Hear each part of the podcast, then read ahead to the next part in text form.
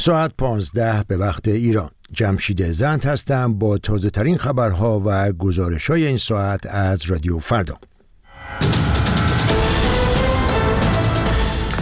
آمریکا به ایران درباره ارسال موشکهای بالستیک به روسیه هشدار داد. ایالات متحده چهار نفر را به قاچاق تسلیحات ساخت ایران برای حوسی ها متهم کرد. و اتحادیه ملی روزنامه‌نگاران بریتانیا خواستار اقدام علیه جمهوری اسلامی ایران شد. جان کربی سخنگوی شورای امنیت کاخ سفید روز پنجشنبه در نشستی مجازی با خبرنگاران گفت که واشنگتن هنوز نمی‌تواند تایید کند که ایران موشکهای بالستیک در اختیار روسیه گذاشته باشد. آقای کربی همچنین بار دیگر به ایران هشدار داد و گفت در صورت ادامه حمایت از روسیه ایالات متحده طی روزهای آینده تحریم ها علیه تهران را تشدید خواهد کرد. تقویت همکاری نظامی ایران با روسیه نه تنها برای اوکراین بلکه برای همسایگان ایران در منطقه و جامعه جهانی نیز مضر است. ایران تعداد قابل توجهی پهپاد، بمب‌های هدایت شونده و مهمات توپخانه را در اختیار روسیه قرار داده است که روسیه تا حدی از آنها در حمله به اوکراین استفاده می‌کند. جان کربی تأکید کرد که اگر ایران به روسیه موشک بالستیک بفروشد واشنگتن این آمادگی را دارد که دست به اقدامات بیشتری بزند خبرگزاری رویترز روز چهارشنبه در گزارشی اختصاصی به نقل از شش منبع مطلع خود گزارش داد که ایران تعدادی بسیاری موشک بالستیک زمین به زمین به روسیه ارسال کرده است.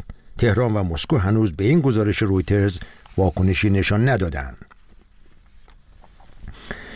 دادستانی آمریکا روز پنج شنبه چهار نفر را به تلاش برای ارسال تسلیحات تهاجمی ساخت ایران به های یمن متهم کرد. این چهار نفر ماه گذشته میلادی هنگام توقیف کشتی حامل تسلیحات در سواحل سومالی توسط نیروی دریایی آمریکا بازداشت شدند.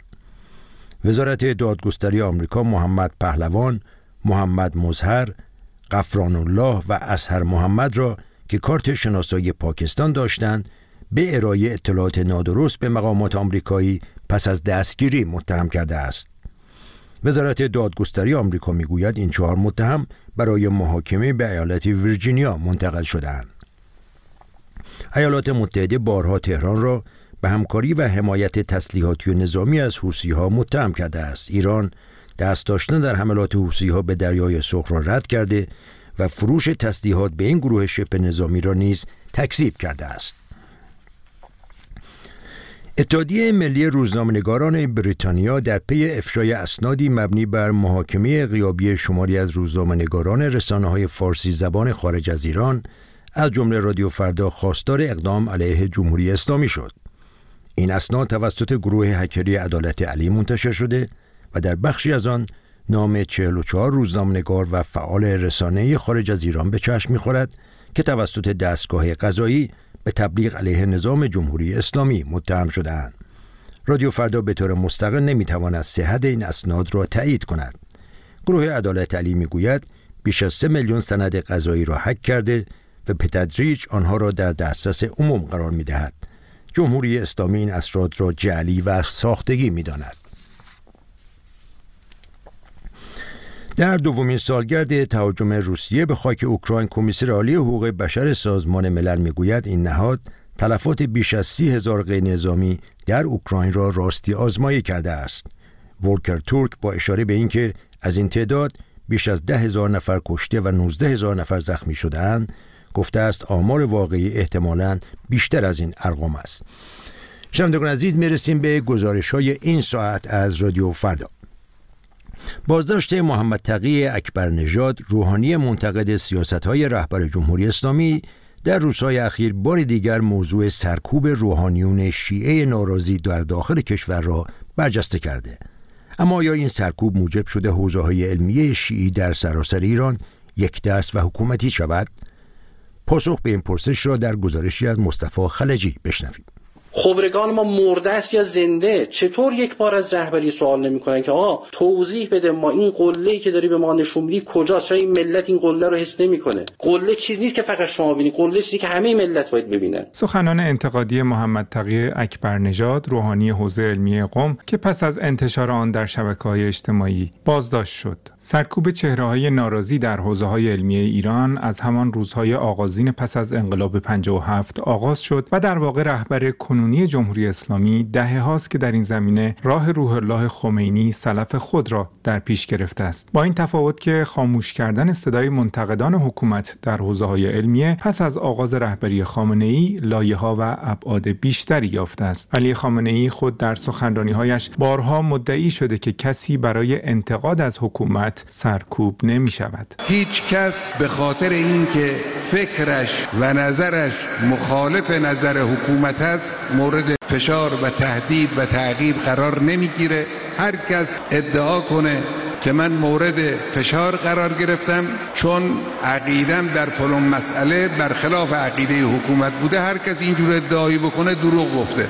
اگر در دهه اول عمر جمهوری اسلامی مراجعی چون محمد کاظم شریعت مداری و حسین علی منتظری مورد غضب حکومت قرار می گرفتند در دهه های بعد موجهای سرکوب به باقی مانده مراجع ناراضی لایه های میانی و همچنین لایه های جوان حوزه ها گسترش یافت. به عنوان نمونه جمهوری اسلامی در دهه هفتاد به ویژه از روحانیونی که مرجع تقلید نبودند اما مبانی حکومتی جمهوری اسلامی را زیر سوال می بردند حراس داشت. در آن زمان پژوهشگران مطرحی چون حسن یوسفی اشکوری، احمد قابل و محسن کدیور از طبقات میانی حوزه های علمیه با آثارشان به دگر اندیشی و تبلیغ علیه نظام متهم شدند. آقای یوسفی اشکوری که اکنون به دلیل فشارهای حکومت در تبعید زندگی می کند درباره نظرات خودش درباره جمهوری اسلامی می‌گوید به تدریج متوجه شدم که اساسا مفهوم حکومت دینی مفهوم متناقضی است و بعد به تدریج به این نتیجه رسیدم که امتناع مفهومی و امتناع ذاتی داره و اون هم با مدل ولایت فقی و با مدل امامت شیعی که ولایت فقی در واقع بر اساس الگوی ساخته شده. و بعد به این نتیجه رسیدم که اصولا در دوران حکومت دینی در عصر غیبت عمل به احکام شرعی و دینی اونگونه که در طول 1200 سال در فقه شیعه و اسلامی پرورده شده و تعلیف شده و تدوین شده ممتنع ممکن نیست. بنابراین الان من معتقد هستم که مشکل در جمهوری اسلامی فقط در افراد نیست بلکه مشکل اساسی در اون نظریه ها بنیان های فکری و به عبارتی بنیان های ایدئولوژیکه. سیستم سرکوب صداهای مخالف در حوزه های علمیه در دوران رهبری خامنه ای چندگان است. به این معنا که او از ابزارها و شیوه های مختلف و متنوع برای کنترل و ساکت کردن مراجع استادان حوزه های علمیه و حتی طلبه های جوان بهره می‌برد. از آلوده کردن به فساد مالی تا ابزارهای تطمیعی و ابزارهای ارعابی همچون پرونده سازی در دادگاه ویژه روحانیت حوزه های علمیه را به سکوت کشانده است. با این وجود هنوز هستند صداهایی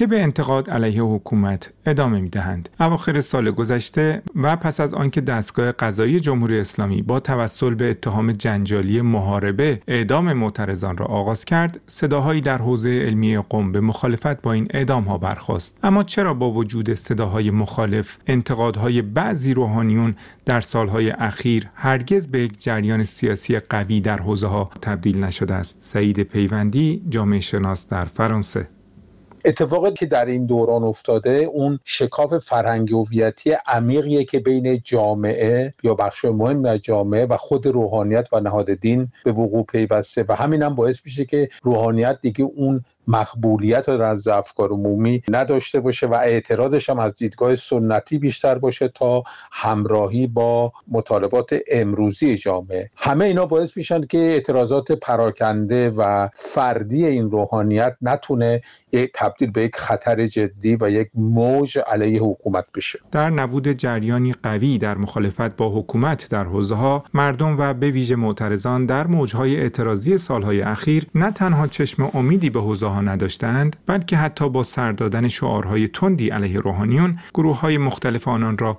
با همان چوبی ترد کردند که حکومت را ترد می کنند. تلاش برای یک دست ساختن حوزه های علمیه در گزارشی از مصطفی خلجی برای شنیدن تازه ترین خبرها، گزارش ها و تحلیل های روز در مجله های زنده در ساعت 14, 16, 19, 20, 22 و نیمه شب با رادیو فردا همراه باشید. با وجود درخواست چهار فعال محیط زیستی زندانی از قوه قضاییه برای اجرای عدالت دادگاه با آزادی مشروط آنها موافقت نکرد جزئیات بیشتر از کیانوش فرید مخالفت دادگاه با آزادی مشروط چهار فعال محیط زیست زندانی. به دنبال پایان بازداشت شش ساله چهار فعال محیط زیست و درخواست آنها از رئیس قوه قضاییه ایران برای اجرای قانون عدالت در پروندهشان دادگاه با آزادی مشروط آنها مخالفت کرد. روزنامه پیام ما در روز پنجشنبه سوم اسفند ماه در این باره نوشته است با پایان شش سال از بازداشت چند تن از کارشناسان محیط زیست و باز شدن پرونده جنجالی موسوم به محیط زیستی ها دادگاه با آزادی مشروط هومن جوکار، سپیده کاشانی دوست، نیلوفر بیانی و تاهر قدیریان چهار تن از محکومان در این پرونده موافقت نکرد. در حالی که به گفته وکیل پرونده با توجه به موارد قانونی که برای همه محکومان در نظر گرفته می شود حق آنها آزادی است. این چهار فعال محیط زیست زندانی در نامه خود به رئیس قوه قضاییه ضمن اشاره به پایان محکومیت هایشان و به رنج مضاعفی که در این سالها کشیدند خواستند که قانون برای آنها نیز اجرا شود. این فعالان محیط زیست به همراه پنج تن دیگر از جمله کاووس سید مامی در زمستان سال 96 بازداشت و به زندان اوین منتقل شدند و تنها چند روز بعد اعلام شد که کاووس سید مامی خودکشی کرده ادعایی که بسیاری از جمله خانواده آن را رد کردند. مدتی بعد سازمان اطلاعات سپاه پاسداران دیگر فعالان محیط زیست بازداشت شده را هم به جاسوسی متهم کرد.